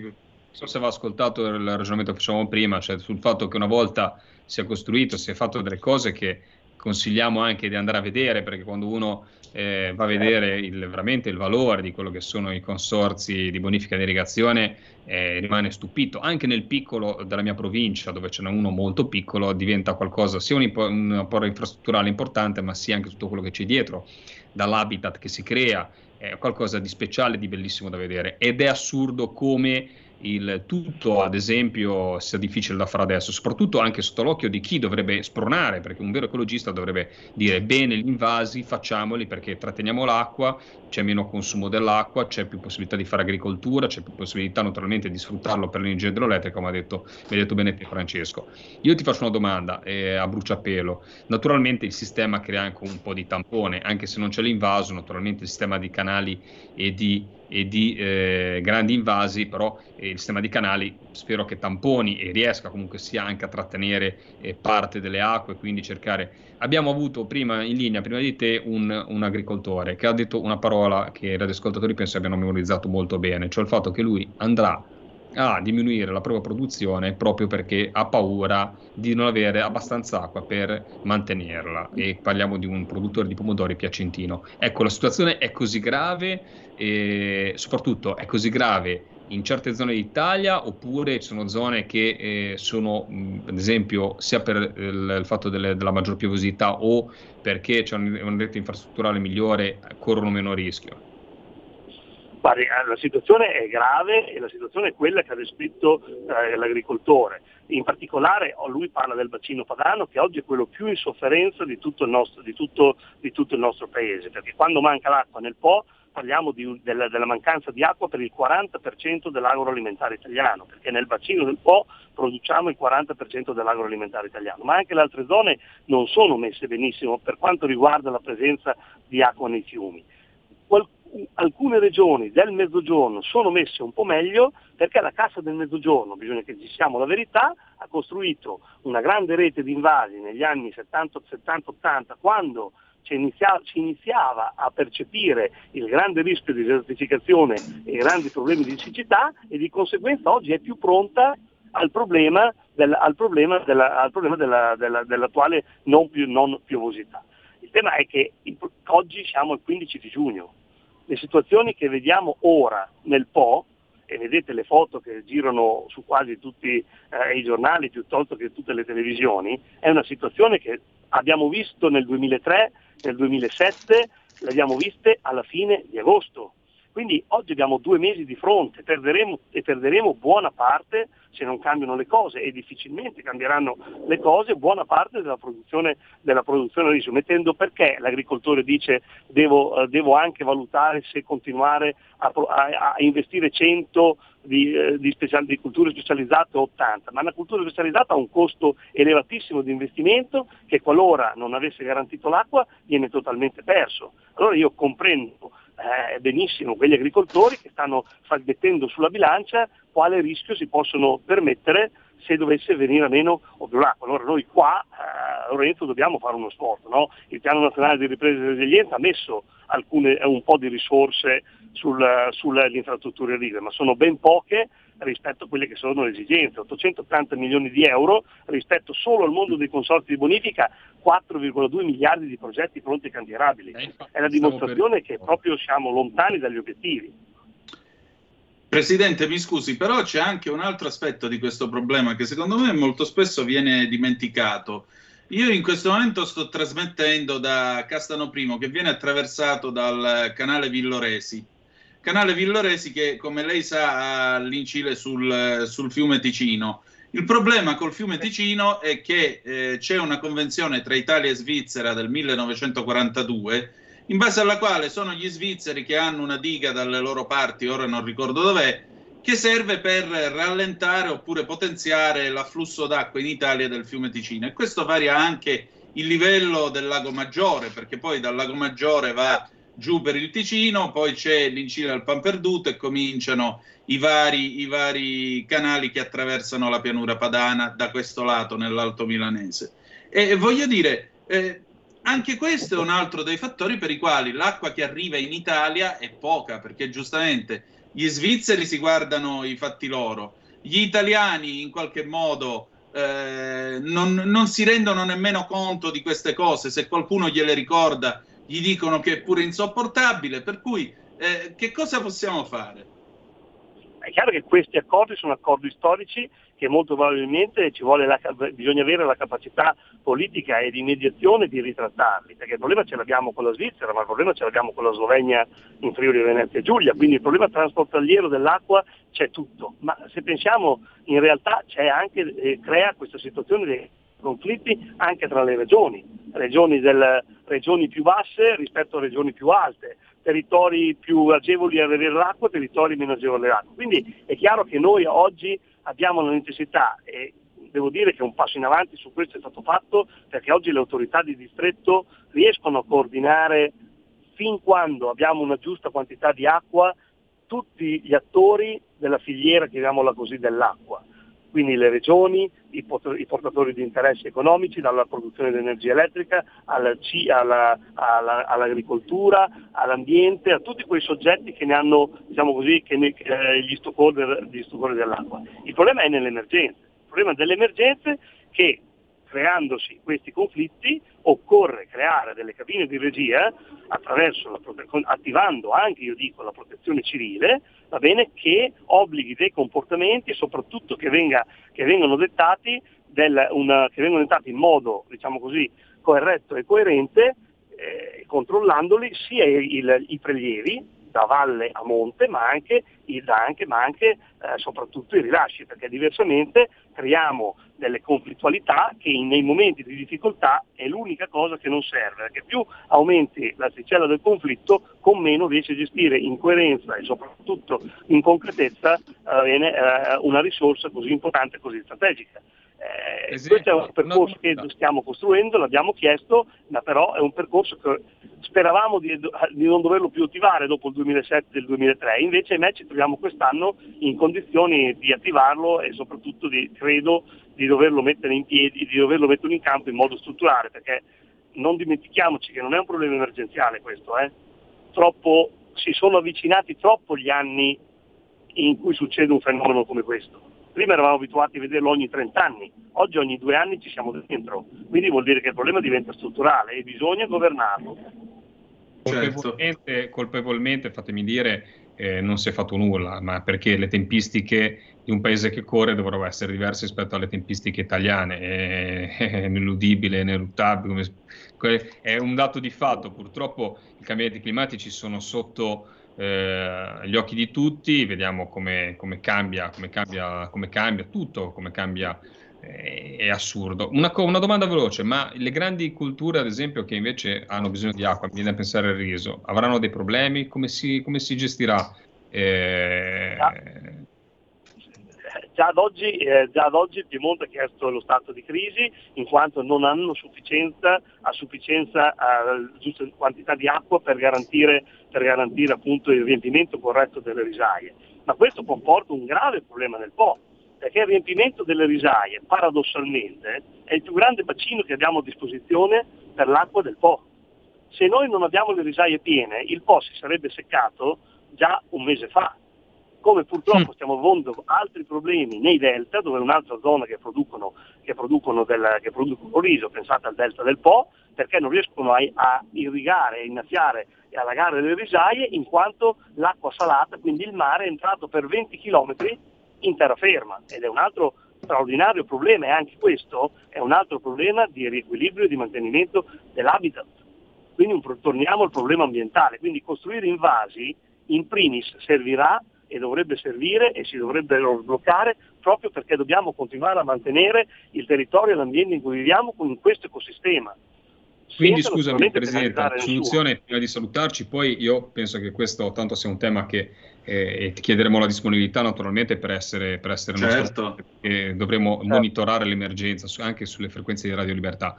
Ma quindi la soluzione principale, per almeno lasciamo qualcosa di, anche alla politica, mi lascia anche il testimone, eh, la cosa principale in questo momento e per il futuro e per, cam- e per cercare di, di non avere, di non correre in un'emergenza come questa è l'invaso, cioè cercare di creare eh, eh, per le poche precipitazioni, per la diminuzione delle precipitazioni, almeno trattenere dall'11% arrivare al 20, al 30. Ecco, ti chiedo l'ultima domanda veramente prima di 30. salutarci, ma gli altri paesi in situazioni, che in situazioni simili all'Italia, diciamo un paese eh, quanto riesce a trattenere, quanto viene trattenuta l'acqua negli altri paesi rispetto all'11% italiano? Cioè ci, ci danno paese- su questo tema gli altri paesi ci lasciano, in- ci lasciano indietro?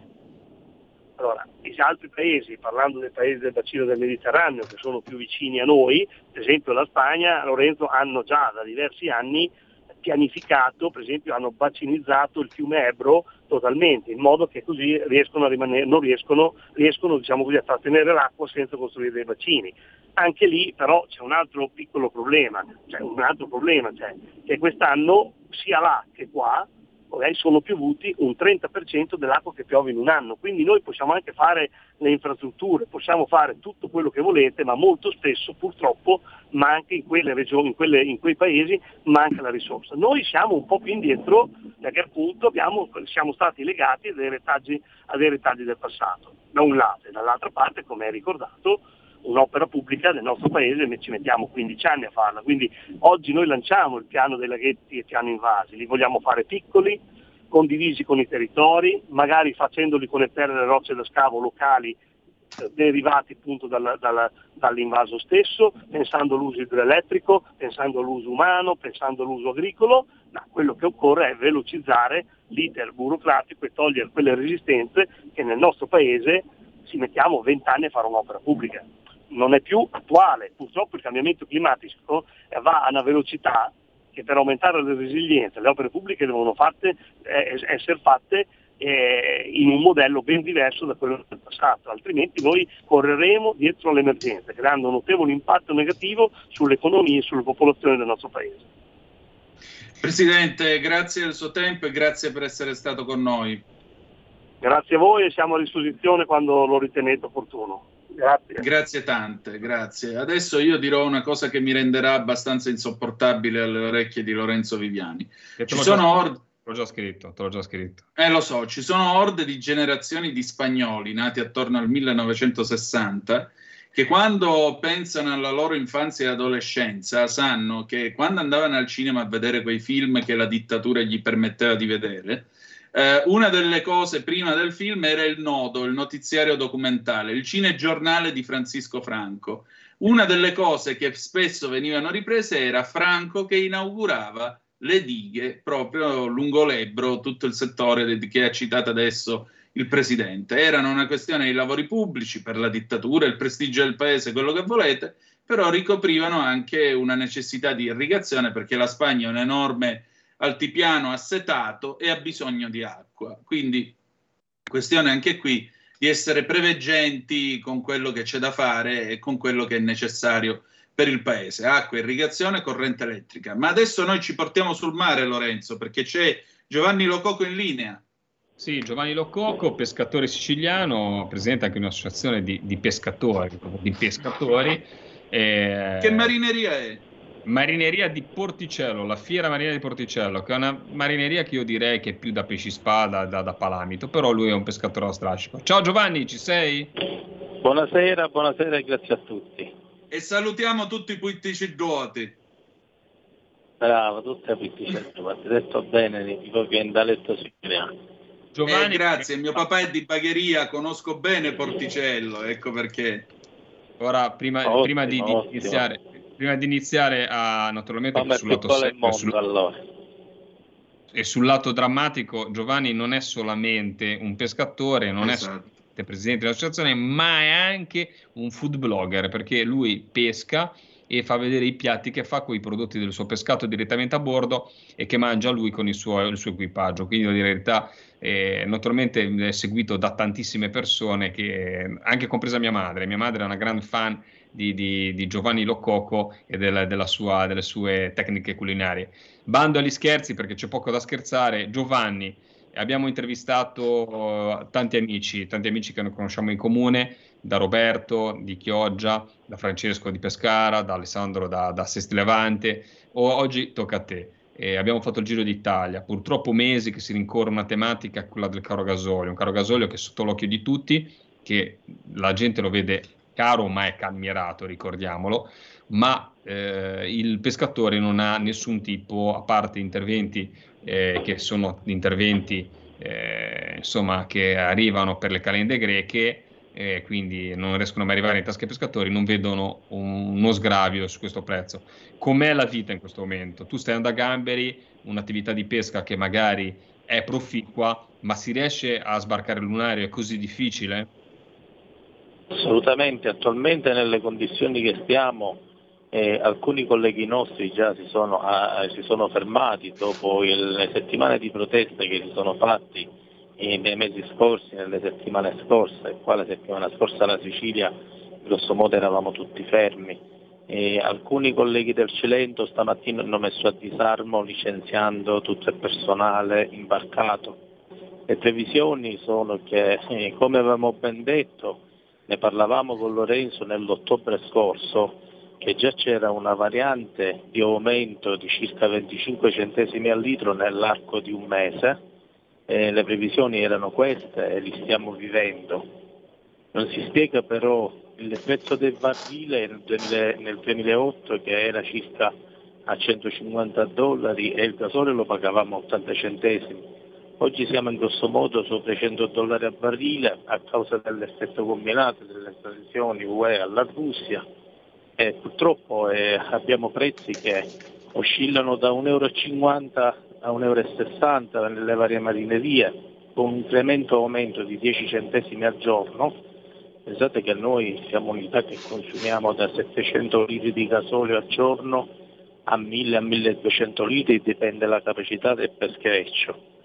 Per stato lordo nella media di 1.700-2.000 euro non si riesce più a tirare avanti, oltre alla gestione, i costi che abbiamo da mantenere e la- le forniture che sono triplicate anche nei prezzi come il costo del gasolio. Le previsioni sono che eh, io speravo di arrivare a settembre, ma penso che già dal mese entrante in poi ci saranno veramente eh, delle prese di posizioni da parte della flotta peschereccia nazionale intera riguardo il costo del gasolio, perché abbiamo eh, aiuti zero, una burocrazia che è ferma, eh, una situazione che già noi vediamo eh, anche delle passate, eh, delle pandemie che ci hanno colpito in primis anche nei nostri mercati. Ora il costo, del caro gasolio e le restrizioni della Commissione europea ormai ci impediscono a tirare a campare. Eh, l'unica soluzione, visto che dopo tante, tante proteste, manifestazioni, ma di tutto l'Adriatico è stato fermo tre settimane, non è che si riprenda a uscire a mare per chissà che cosa, riprendiamo solo perché abbiamo delle scadenze da, ma- da mantenere ai nostri fornitori. Ogni fine mese abbiamo assegni fuori staccati che oscillano dai 30 ai 40 mila euro. Non è più un giochetto che si può tirare avanti e accampare così. Io ho fatto 6.000 litri di gasolio la- questa settimana Solitamente lo pagavo 3.000 euro, ho staccato un assegno di 7.777 euro, c'è una differenza enorme, un, un costo proprio esagerato, una speculazione nel prezzo, se calcoliamo che noi il nostro gasolio è, è agevolato e sente IVA praticamente a prezzo della pompa lo dovremmo pagare il 61% e meno e non ci siamo completamente. Siamo a 1,50 euro, si arriverà presto a 1,80 euro. Per noi non ci sono eh, agevolazioni in questo prezzo assolutamente. Non si capisce perché chi di dovere le istituzioni non indagano questa speculazione. Perché a differenza del 2008 il, il barile a 1,50 euro circa, pagavamo ed era cara, 80 centesimi, oggi 1,20 euro e, e, e il prezzo del gasolio è 1,50 euro al litro, attualmente qui in Sicilia siamo là. Certo, eh, Giovanni, eh, posto, che, posto che la mia fa finta di essere una battuta, ma battuta non è, cioè, qui veramente c'è da raccomandarsi alla, alla, Madonna a cui voi siete devoti in quel di Porticello, cioè la Madonna del Lume. Ma eh, oltre a votarci tutti alla Madonna del Lume, eh, qui ci vorrebbe un aiuto serio da parte dello Stato. Allora, secondo me, mentre parlavi, mi sono ricordato di una cosa che ha fatto il governo di Johnson in Inghilterra durante eh, il lockdown per chi aveva un'azienda. Allora, lui faceva una sorta di cassa integrazione che pagava gli stipendi ai dipendenti Secondo me qui si potrebbe, si potrebbe trovare il modo per la pesca di dare un aiuto o a pagare gli stipendi dei dipendenti, ma la nafta ve la pagate voi, oppure dire va bene, eh, gli stipendi li paghiamo noi ai dipendenti, ma sulla nafta lo Stato ci dà un rimborso di o la paga direttamente lo Stato, ci dà dei buoni, non lo so, qualcosa, perché secondo me se mettiamo assieme gli stipendi più quello che dovete spendere ogni volta per uscire in mare, e qui è difficile a mare la notte, insomma, mi pare che siamo proprio eh, alla fine qua. No, ma dici bene, ma il problema non è solo gli stipendi, ma noi abbiamo debiti che abbiamo fatto negli anni, eh, che abbiamo accumulato, accumulato negli anni. Chi di noi ha fatto accesso alla cambiale agraria o all'agevolazione delle 30.000 euro bancarie, che sono 60, da novembre ad oggi si è fatto un conto di spese che si sono spesi oltre 100.000 euro a impresa e sono soldi che così non possiamo rientrare. Cioè noi stiamo mettendo, cioè la stagione veniva per sopravvivere un po' l'inverno, invece qui facciamo danni giornalmente, giorno dopo giorno e non possiamo rientrare quello che dobbiamo rientrare, di quello che abbiamo usufruito. non è, un, non è semplice, un semplice aiuto come sostiene il Ministero, mettiamo 20 milioni di euro nel credito d'imposta, nel trimestrale, gennaio, febbraio e marzo, e quando sarà sarà, e la burocrazia poi ci uccide, ancora aspettiamo i pagamenti del fermo pesca obbligatorio che ci impongono ogni anno del 2021, addirittura chi del 2020, del 2020. Quei soldi che ci dovrebbero dare all'istante, una miseria, parliamo dai 5 ai 10 mila euro a unità, che per noi sarebbero fondamentali per, per pagare qualche assegno, qualche fornitore, qualche rata, ma nemmeno i soldi nostri, cioè vedete a che, siamo, a che punto siamo, è un totale fallimento ad oggi il grande, grande problema, prima di salutarti Giovanni, che abbiamo già sforato di gran lunga il tempo, perché dovevamo fine, finire sette minuti fa, ma insomma era un argomento che non potevamo lasciare di secondo piano. Il grande problema è che il credito d'imposta è partito, è partito tardi ed è eh, una piccola risposta e deve essere prolungata fino a fine anno, ma il grande, il, grande, il grande problema è riuscire a dare uno sconto in pompa e questo deve essere la grande sfida che il MEF insieme a il fatto che si abbassi le accise, come è stato insomma, proclamato oggi, anche una grande vittoria, la verità, che ha portato a casa Matteo eh, proprio oggi eh, con l'interlocuzione con il ministro Franco, deve essere accompagnata a un incentivo, perché se col credito d'imposta pago meno che contributi, cerco di scaricare anche dal punto di vista delle tasse il costo del gasolio e dovrebbe essere aumentato dal 20 al 35%, la grande sfida è quella di diminuire almeno di qualche 10, 20, 30 centesimi il prezzo alla pompa, perché in questo momento è proprio difficile riuscire ad andare a comprare, a fare l'assegno, a staccare l'assegno per pagare il gasolio. Grazie Giovanni, saluto. Grazie.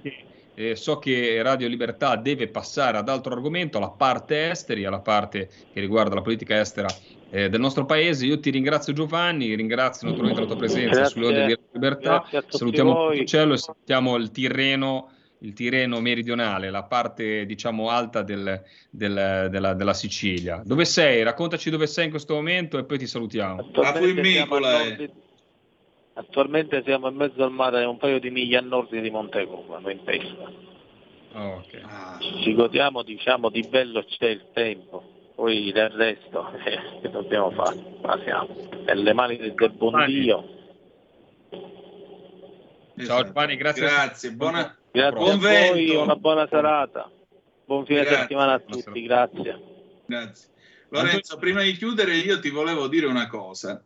Eh, I marinai di Porticello, appunto, i Putticidruoti, hanno questa venerazione per eh, Maria Santissima del Lume, la Madonna del Lume. E pensa, quando eh, c'erano le gare dell'Antinammari, sai, quelle corse che si fanno sul palo insaponato sull'acqua per raccogliere le cose e così via, eh, si facevano queste gare di forza e di destrezza. Le ragazze fidanzate gridavano Bedda Maronno lume, levaci la forza a me padre, runacillo o mezzitu, bella Madonna del lume, togli la forza a mio padre e dalla al mio fidanzato, in modo tale che possa ben figurare. Mi viene da dire Bedda Maronno lume, levaci la forza o cuvienno e dalla e puttici druoti, cioè Bella Madonna del Lume leva la forza al governo, ma dalla agli abitanti di Porticello e alla loro marineria prima di tutto, che mi sembra il caso. Così. Se veramente, se veramente anche con questo, questa cosa qua, oggi ti sei veramente, eh, sei stato saccente e insopportabile più del solito. Ma io veramente invece Eh, sono stato contento di avere con noi il nostro amico di Porticello perché mi ha fatto piacere rievocare tante belle cose e tanti bei ricordi.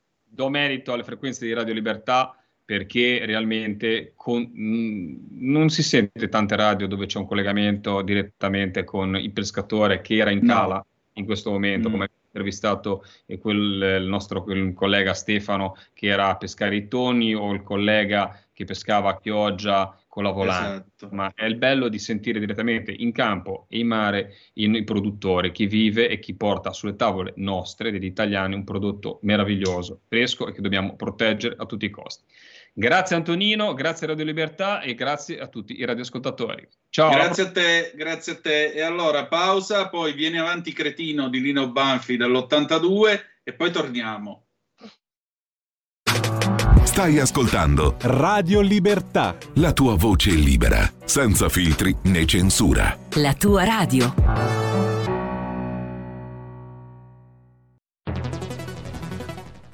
La radio è sempre di più ovunque. Io la radio la ascolto in auto con tutti i nuovi programmi, perché ho la radio DAB. E tu? Io al lavoro ascolto la radio dal mio computer. E tu? Io a casa l'ascolto dalla mia TV. E tu? Io l'ascolto dal mio telefonino con Radio Player, l'app delle radio italiane. E tu? Io la radio l'ascolto con lo smart speaker. Oggi 35 milioni di italiani ascoltano la radio così. E tu? La radio, ovunque. Sempre di più. Anche Radio Libertà è su Radio Player Italia.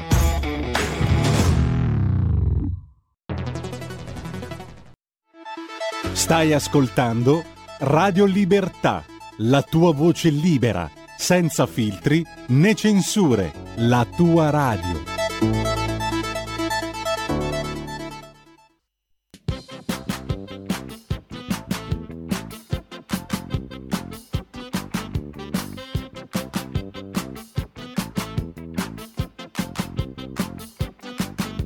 Il Padre Eterno quando fece il mondo lo disegnò quadreto, però gli venne tondo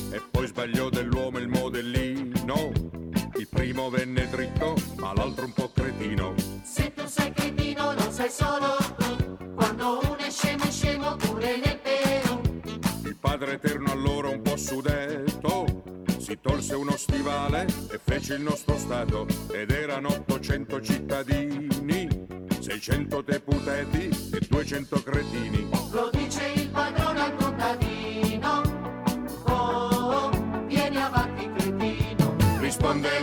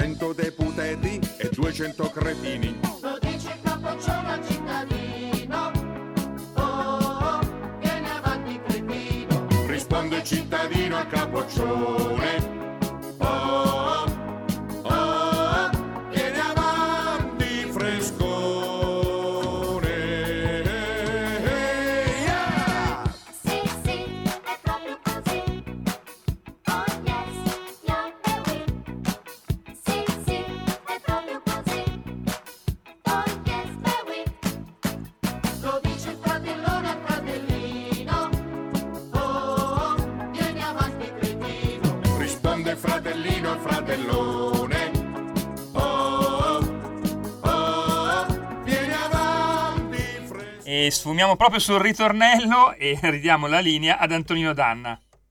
Beh, manca a farla apposta, Lino Banfi introduce l'argomento della nostra conversazione con l'onorevole Anna Cinzia Bonfrisco che voglio salutare e ringraziare del suo tempo. Buonasera onorevole.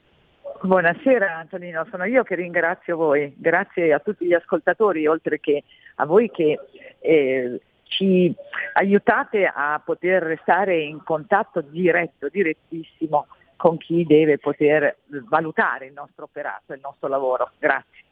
Grazie a lei. Senta, manca a farla apposta, cominciamo con Vieni avanti cretino. Il cretino in questione è, è l'Europarlamento, anzi è la Commissione europea che eh, pensate, qui ho la nota che è stata pubblicata appunto dagli europarlamentari della Lega, componenti della Commissione Affari Esteri e Commissione Bilancio, quindi tra cui l'onorevole, eh, l'onorevole Bonfrisco che sta parlando con noi. Pensate, eh, sono- ci sono 25 milioni per aiuti umanitari, in aggiunta ad altri 92 già stanziati a UNRWA, più ancora 224 milioni di euro eh, in aiuti dati all'autorità palestinese nel periodo 2021 e 2024. In totale l'Europa ha dato in aiuti alla Palestina qualcosa come un miliardo e 152 milioni. E fin qui non ci sarebbe niente di male. Ma perché viene avanti cretino? Perché eh, desta preoccupazione, sentite che c'è scritto nella nota, la denuncia effettuata da alcuni studiosi e associazioni che parte di questi fondi servirebbero a finanziare anche la pubblicazione di libri di testo che promuovono contenuti antisemiti, esaltano gli attentatori omicidi e calpestano i diritti delle donne. Quindi i morti del Bataclan ringraziano, onorevole? Eh, più o meno, non è molto lontano dalla realtà la sintesi O quelli che fa. saltano per aria a Tel Aviv eh, o a Gerusalemme? Certo, certo, io parto da un presupposto. Eh, Mm. Spero che potremo trovarci d'accordo su questo. Eh, a una certa sinistra, che in Europa peraltro è eh, guida, diciamo così, fa da leadership alle nomenclature, alle burocrazie, eh, gli ebrei piacciono solo quando vanno commemorati, quando bisogna ricordare la Shoah, quando eh, bisogna eh, ricordare eh, il- la tragedia compiuta dal nazifascismo nei confronti di, di un popolo che è stato sterminato. E, Esatto. e dei due grandi stermini, questo che è il più drammatico, no? per come era stato concepito e, e- e realizzato, e l'altro, quello del comunismo, quello svolto nei paesi annessi di volta in volta all'Unione Sovietica, eh, un regime dittatoriale tra i più feroci. Quelli del comunismo non, eh, dire, non preoccupano nessuno. Invece il, eh, il tema della, eh, de- de- della lotta al nazifascismo è eh, un, un argomento quasi quotidiano. Ma in questo, eh, in questo contesto il paradosso più drammatico è quello che appunto nel dialogo, nei rapporti con le comunità ebraiche, con lo Stato di Israele, la sinistra riesce ad avere questo doppio ruolo. Da una parte si dice solidale col popolo di Israele e dall'altra invece eh, sostiene politicamente e come abbiamo potuto evidenziare in questa nota stamattina, eh, dal punto di vista del, dell'analisi dei numeri, sostiene attivamente il più grande nemico del popolo di Israele. E l'attività che viene ereditata dalle organizzazioni terroristiche, perché eh, noi dobbiamo anche fare questo, eh, questo distinguo, eh, che una cosa sono i popoli e una, un'altra cosa sono le organizzazioni terroristiche che eh, rappresentano in alcuni casi, come nel caso dall'OLP in avanti dei palestinesi, beh, queste organizzazioni ricevono cospicui fondi per sostenere la loro attività nei territori, nelle loro organizzazioni territoriali appunto, no? eh, dove ci sono anche le scuole, dove, eh, dove ci sono i giovani e, e dove tutto questo viene utilizzato per alimentare continuamente l'odio nei confronti di Israele e del suo popolo.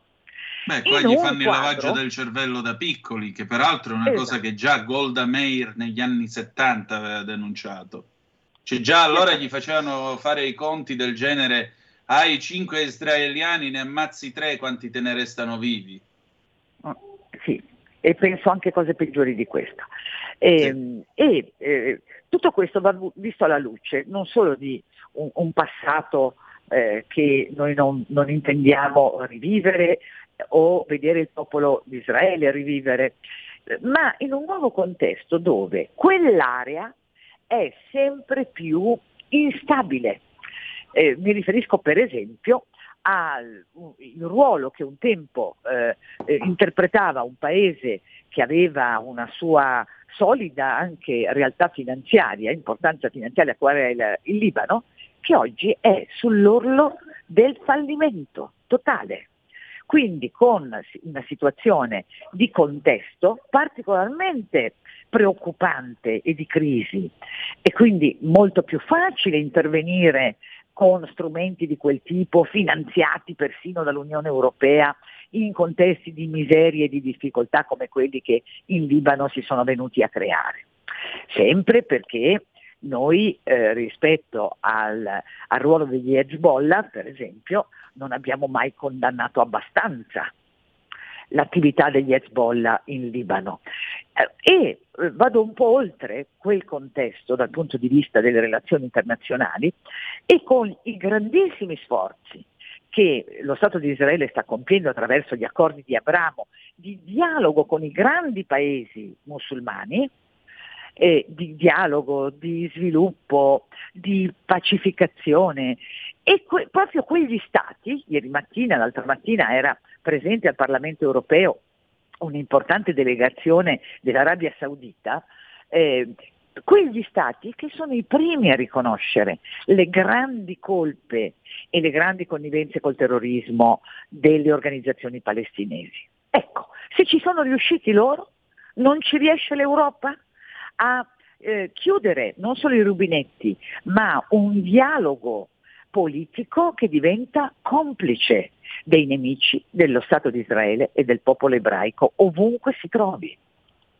E che fa un favore, tra l'altro, a gente che nella striscia di Gaza con Hamas, che vorremmo ricordare a chi ci ascolta, Hamas sua, nel suo diciamo, statuto ha come ragione sociale la distruzione dello Stato di Israele. Certo. Mentre invece nella Costituzione di Israele non c'è scritto da nessuna parte che devono distruggere i palestinesi.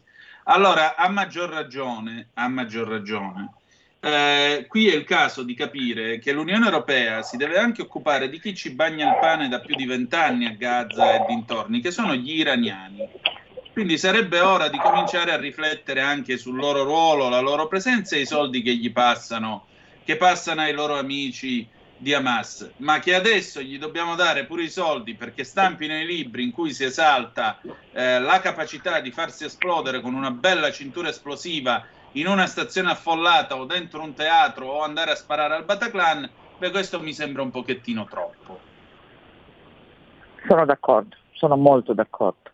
E noi, l'Unione Europea dovrebbe eh, riconoscere che il ruolo che lo Stato di Israele svolge in quell'area è un ruolo che ehm, è talmente assimilabile al- alla difesa della democrazia che in quell'area è già particolarmente difficile da realizzarsi, ma poter avere uno Stato amico, alleato, produttore di democrazia oltre che di molte altre cose positive, eh, come per esempio le ultime eh, tecnologie per la nostra difesa. mm? Beh, quel paese va aiutato, rispettato, amato, eh, come, come fa Matteo Salvini nel suo dialogo costante con lo Stato di Israele e con i suoi leader. Io Beh, forse oltre potuto- ad avere l'Ucraina in Unione Europea, la Georgia, forse sarebbe il caso di farci entrare pure Eh, lo Israele. so, sarebbe il nostro sogno, ma non il sogno degli israeliani, perché io mi sono permessa qualche anno fa di porre questo- questa domanda, questo tema a un importantissimo ambasciatore di Israele. E, e lui mi ha detto ma noi non accetteremmo tanto facilmente la cancellazione di identità e di valori come invece vediamo accadere in Europa. L'Europa è eh, una grande scommessa, ma noi siamo preoccupati per la vostra incapacità di difendervi. Ecco, quelle sono parole eh, scolpite nella pietra che mi ricordano sempre che il nostro modello dovrebbe essere eh, la serietà e la, e la grande capacità che lo Stato di Israele ha dimostrato di poter eh, restare in quell'area mantenendo integra la sua democrazia, no? Pur sotto Come no? attacco, pur in costante mh, crisi no? di, di, eh, e, e- tensione con paesi che non hanno nessun mh, riguardo a utilizzare, penso all'Iran per esempio, a utilizzare tutti i suoi strumenti di guerra, di attacco, eh, rivolti contro lo Stato di Israele. Sui missili che produce Israele e che produce l'Iran c'è scritto eh, per la cancellazione dello Stato di Israele dalla faccia della terra. Ma guardi, qualche tempo fa, siccome io ascolto spesso la radio Onde Corte, ho beccato proprio la radio dell'Iran, il programma in italiano, perché ancora c'è chi fa chi usa le onde corte per far sentire la sua voce nel mondo. Intervistavano un signore di sinistra che parlava con la radio iraniana. Sa come definiva Israele? L'entità sionista. Eh già, eh già, eh già. Se non è razzismo Sì. questo. L'entità la- sionista, una cosa sprezzante. Certo, certo, L'entità nemmeno sionista. il diritto, il diritto di essere un paese, no? Eh, ma appunto. io penso insomma, che la, la- la saldezza del nostro rapporto con eh, lo Stato di Israele e il suo popolo eh, sarà motivo di, eh, di- di grande eh, importanza, ma soprattutto di grande riconoscimento anche delle nostre buone ragioni. Ecco, io sono convinta di questo. Noi siamo dalla parte giusta, dalla parte dei giusti e, e questo mi rende orgogliosa e, e quando ho visto eh, le parole, l'attenzione che l'ambasciatore israeliano in Italia eh, dedicava a Matteo Salvini durante l'inaugurazione a Roma del parco, del piccolo parco, un piccolo giardino dedicato alla memoria di Isaac Rabin, beh, mi sono sentita ancora più orgogliosa di avere un leader che sta tra i giusti, dalla parte dei giusti e dalla parte giusta. Anche perché, sa, eh, il giorno in cui si dovesse arrivare ad avere davvero pace in Medio Oriente con la soluzione a due stati o quello che vorranno Israele e la Palestina, quel giorno l'Iran, o meglio, la teocrazia iraniana, non avrà più motivo di esistere. Speriamo presto. Speriamo, Speriamo presto. presto, speriamo presto, ma fino a quando quelli continuano a passare soldi a gente che nel suo statuto ha come obiettivo l'an- l'annientamento finale di Israele, non lo so com'è che andranno avanti le cose. Però il concetto è chiaro, dalla pace in Medio Oriente ci saranno delle conseguenze positive a cascata e gli accordi di Abramo che il così brutto, sporco, cattivo eh, Trump era riuscito a far stipulare ai vari paesi dell'area nei confronti di Gerusalemme, gli accordi di Abramo erano la strada giusta. Non c'è dubbio. Lei che ne pensa? Ma vedo che io penso e vedo i progressi e i risultati di questa grande politica estera no, che Trump eh, suggellò con, con quegli accordi e, e che lo Stato di Israele porta avanti oggi insieme ad alcuni paesi eh, importanti di quell'area. Quel, quel concetto di Medio Oriente allargato ci riguarda così da vicino che noi dovremmo essere ancora più parte attiva di questo, di questo processo. Tant'è che noi chiediamo all'Unione Europea di sedersi a quel tavolo e di lavorare insieme ai protagonisti del, degli accordi di Abramo proprio per favorire le migliori soluzioni che eh, possono eh, ridare o implementare progresso, sviluppo, condivisione, eh, difesa, comune, difesa comune di un sistema di valori a, al quale eh, tutti noi aderiamo. Certamente, soprattutto sa, nostro... noi dovremmo secondo me contribuire con la rinascita di una politica araba italiana, perché eh, Salvini la cita ogni tanto quando parla e giustamente dice Craxi, eh, Moro, io ci aggiungerei anche Andreotti, sono questi tre signori che ci hanno dato una politica araba e israeliana e un paese nel Mediterraneo deve averla, guai se non ce non l'ha. c'è dubbio. Ma guardi, io sono convinta che lo stesso Trump eh, nel, nell'aiutare, nel sostenere quel processo, pensasse a un ruolo dell'Italia eh, in questo contesto appunto di Mediterraneo, Medio Oriente allargato. E, e, e ritengo che ha ragione Salvini quando spera per il nostro Paese un recupero di ruolo. Eh, c'è oggi questa tensione sul fronte est dell'Europa così forte, così preoccupante, ma non è meno preoccupante quello che può accadere dall'altra parte del Mediterraneo che vede proprio eh, nel nostro paese il, il, primo paese a pagarne il prezzo più alto. Ecco. E quindi la nostra alleanza con Israele deve essere fortissima. La recente visita di Draghi eh, diciamo così, ha restituito un po' di fiducia agli israeliani e, e, speriamo appunto che ci si possa concentrare un po' nel recupero di questo ruolo che l'Italia ha sempre avuto e che ha perso negli ultimi vent'anni e i risultati ecco, si vedono e li paghiamo tutti noi. E li paghiamo esatto, tutti anche noi. perché Pensiamo lei solo... giustamente sottolinea, dice siamo i primi quelli che rischiano, ma siamo anche i primi che possono averne dei vantaggi. Sì, non solo, ma saremmo anche quelli più apprezzati, perché in tutto questo torna un, un, un vecchio refrain, che è il ruolo della Francia, il ruolo dei francesi, che, come avete visto nel Sahel, no, recentemente, è un ruolo sempre più contrastato e contestato, mentre invece Certo. il ruolo dell'Italia non è mai contestato ed è sempre apprezzato da tutti.